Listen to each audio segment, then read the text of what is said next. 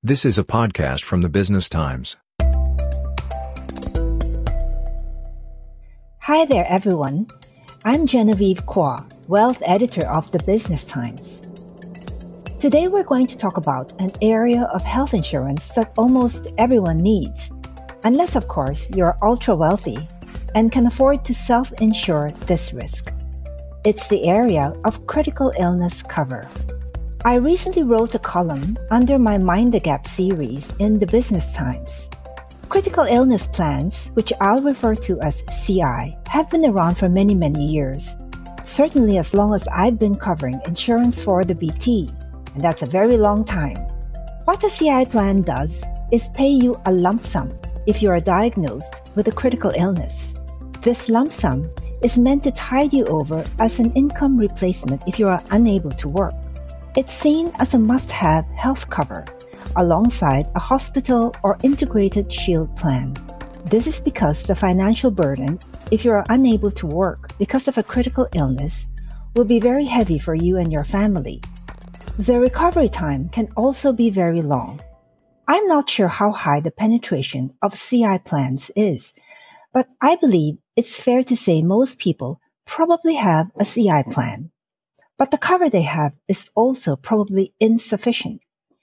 Based on a twenty eighteen study, the L I A gives a rough rule of thumb that you need cover of around three point nine times, or roughly four times your annual income. Personally, I'm definitely underinsured for this, and my regret is that I cannot even buy any of the current plans whose designs are very attractive, because at my age, they would be too expensive. But here's some good news about C I plans. One, you can now buy standalone C I pretty easily. In the earlier days, maybe ten to twenty years ago, standalone C I plans were quite rare because of the cost. People mostly bought C I as a rider on a whole life plan. The catch there is that depending on the design, if you are diagnosed with a C I, the plan pays out a lump sum, and that's it. After that, your cover would cease. The second piece of good news is you can now buy C I plans that pay you more than once. This means your potential benefit could be a multiple of your original sum insured, maybe two times, three times, or even up to five times. This is because you can enhance your base C I plan by taking up a multi-pay rider to cover you for recurrence of critical illnesses, either a relapse of an existing C I, or if you suffer a second or third C I of a different type. That's a very attractive feature, even for skeptics who might think, oh, insurers do that because many C Is are pretty obscure. Many C Is on a typical list do sound obscure, but actually there is evidence that people do suffer relapses, especially for major cancers. Ovarian cancer, for example, recurs in eighty-five percent of patients. The probability of relapse of liver cancer could be as high as seventy percent five years after surgery. Third, and this is where it gets interesting, can you future-proof your C I plan? You know how C I plans are so dependent on definitions. From the point of view of consumers, the broader the definition, the better. But for insurers, the narrower and stricter the definitions, the better. C I plans are priced on a very finite set of definitions. Typically, once you buy a plan, the plan isn't able to accommodate new illnesses and definitions. But one company, F W D, has launched a C I plan that actually covers you for, quote, future unknown diseases, unquote. This seems to be the first in the market so far. F W D's C E O-designate, Adrian Vincent, says the company's plan, called Recover First, is meant to future-proof your C I cover. What this means is that unlike other C I plans, where the success of a claim depends strictly on definitions, F W D's Recover First extends its cover beyond strict definitions. The rationale is that medical advances in diagnostics and treatment are surfacing new illnesses. But as Adrian Vincent has told me, it's not practical to take up a new C I plan every time definitions are updated or new C Is are added to a list. I'm quoting him here. we might want to consider a principle-based approach that covers customers for impairment, surgery, or intensive care for the functioning of key body systems, such as cardiovascular and respiratory systems, unquote. There are eight body systems that could potentially be covered, including those just mentioned, and the neurological system, liver and kidney functions, among others. Are you considering or reviewing your C I cover? Here are three pointers that I think you should note about C I plans to avoid misunderstandings and disappointment. At the end of this podcast, I'll also give you a view from an independent financial planner on some common misconceptions about C I that you should be wary of. The first thing is C I definitions. This is a big item that will determine whether your C I plan will pay you a benefit or not. The industry has guidelines that all insurers follow. The Life Insurance Association has a set of standard definitions for severe or advanced stage C Is. There are thirty-seven diseases on this list. The reason for the standard, as the L I A says, is to help you to make comparisons across plans and to minimize the chance of an inconsistent outcome. That is, you're less likely to be in a predicament where one insurer would pay out for a C I and another refuses your claim. But beyond the standard definitions, insurers are free to add on to this list, reduce the list, and define their own terms for the various stages of C I, like early and intermediate stages.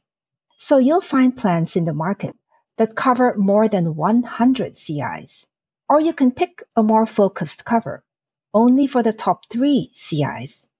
This is cover for the top three causes of death and C I claims: cancer, heart disease, and stroke. As for coverage from early stages, you will need a separate rider for this, but you can also find standalone C I plans for early stage cancer. You're probably wondering, is it the case that the more C Is a plan has, the better? I've seen plans that cover more than one hundred fifty C Is.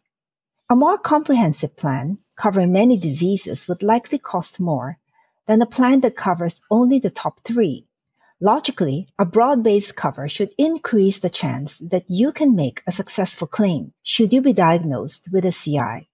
But an equally important aspect is really how broad or narrow the C I definition is. Of course, unless you're a doctor, it's very difficult for a layman like us to make sense of the definitions. The second thing to watch out for is the terms and conditions. Standalone C I plans are typically sold for a specific term or number of years, such as up to age sixty-five or seventy-five. Some insurers have a maximum age of cover, which may be set at seventy-five. If you're in such a plan, cover ceases after that age, but others will cover you almost for life. I say almost because technically there is still a specified age, like ninety-nine or one hundred. Note too that there is a maximum age of entry, which some insurers may set at sixty or sixty-five. Premiums are quoted based on factors such as age, gender, and lifestyle, which refers to whether you smoke or not, and health status. Because age influences premium, it makes sense to take up C I when you are young and healthy, and you are less likely to have pre-existing conditions. Premiums are quoted at a level rate until the end of the term. A plan is guaranteed renewable. This means as long as you pay the premium, you cannot be refused cover on renewal. But please note that the premium itself is not guaranteed. The insurer reserves the right to adjust the premium based on its claims experience. It may give you thirty days notice before raising premiums. If there is a premium rise, it will apply to the entire cohort. The insurer cannot discriminate against you as an individual and raise your premium because you made a claim. Still to come, waiting periods for multi-pay C Is.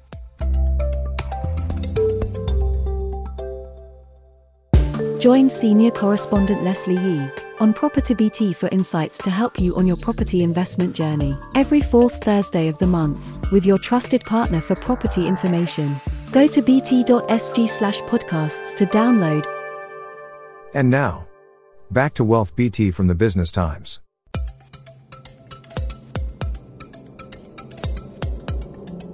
We've just been discussing the things you should note about C I plans. The third thing to be aware of is the waiting period for multi-pay plans. This is where it may get confusing. There is a difference between recurrence of the same C I and recurrence of a different C I. From the plans I've seen, insurers may limit the number of times you claim for the same C I to only two, and the waiting period between those claims is typically twenty-four months. Some insurers may require evidence that you are in complete remission before you can claim again. Some, however, do not require you to be in remission. In addition, not all C Is may be eligible for a relapse claim.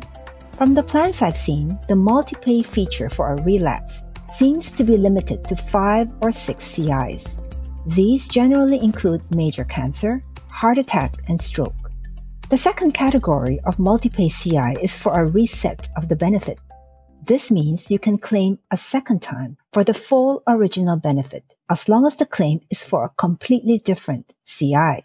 For this type of multi-pay, the waiting period is shorter, twelve months, and the number of claims allowed is more generous, up to five times. I can only surmise that the probability of claiming five times for completely different C Is must be pretty remote. Still, it's a good benefit to have. I can imagine that in later years, because we're more likely to suffer multiple chronic conditions, there is a chance we could be diagnosed with more than one C I. I have with me here Eddie Chong, Head of Solutions for Provident, an independent wealth advisor. Eddie has had eighteen years of experience in financial planning. Hi, Eddie. Thanks so much for joining us. We're talking about critical illness cover. What are your thoughts about multi-pay C I? Are they a good idea for consumers? Well, the old C I policy is a one-claim policy, meaning that once a claim is paid, the policy terminates and that's it.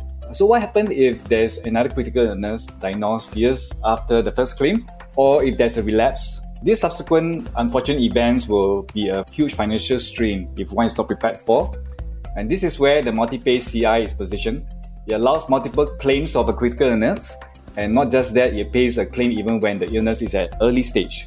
Cost-wise, this uh, multi-pay critical illness premiums has come down over the years, and about fifty percent more premiums, you could get about two hundred percent more in terms of benefits. So for example, a forty-year-old male looking for a twenty-five years term policy to cover himself until sixty-five years old, for a three hundred thousand late-stage critical illness could cost about one thousand two dollars a year, for a one-claim C I policy. For the same multi-pay C I policies, the annual premiums could be about one thousand eight dollars. Uh, so that is about six hundred dollars more, but the potential claim could be more than nine hundred thousand dollars or six hundred thousand dollars more in terms of benefits. Though the premiums is quite attractive, it still costs more, and therefore it's always advisable to balance between your needs as well as affordability. But if budget allows it, this multi-pay C I definitely offers a better value proposition. Eddie, I believe in your years counseling clients about their financial and insurance plans, you must come across many misconceptions. Can you share with us the biggest misconceptions people may have about C I cover? Oh, sure. I'll share three common ones. First is confusing the use of C I policies with integrated shield plan, which is a hospital plan. So for example, buying a critical illness policy with the idea of protecting against huge medical bills. But to achieve that, you will need to buy a very huge C I policy, which is too expensive and it's not practical. Hospital cost is best covered using the MediShield Life or the Integrated Shield Plan, because this offers a wider safety net in terms of hospitalization benefits. Whereas the C I is best suited to cover against the potential loss of working income due to an illness. So having this misconception can result in the case of over-insuring. The second misconception is quite the opposite. It results in underestimating the need for critical illness cover. These are people who think that critical illness cover, example cancer, somehow will not happen to them, will not happen to others. So maybe because they are generally more health conscious, they have healthy lifestyle habits, or none of their family members suffers from any critical illness. However, staying healthy does not mean that we are insulated against illnesses, which can strike any time, anyone. This is a case of underinsuring or buying too late. The third misconception concerns parents. Some parents tend to prioritize getting C I plan for their children and not themselves because it's cheaper. But the truth is that it's more important to cover the breadwinners who otherwise might lose their only source of income when critical illness strikes. This is an example of prioritizing the need wrongly. So, Jen, these are the three common ones I come across. Thanks, Eddie, for your insights.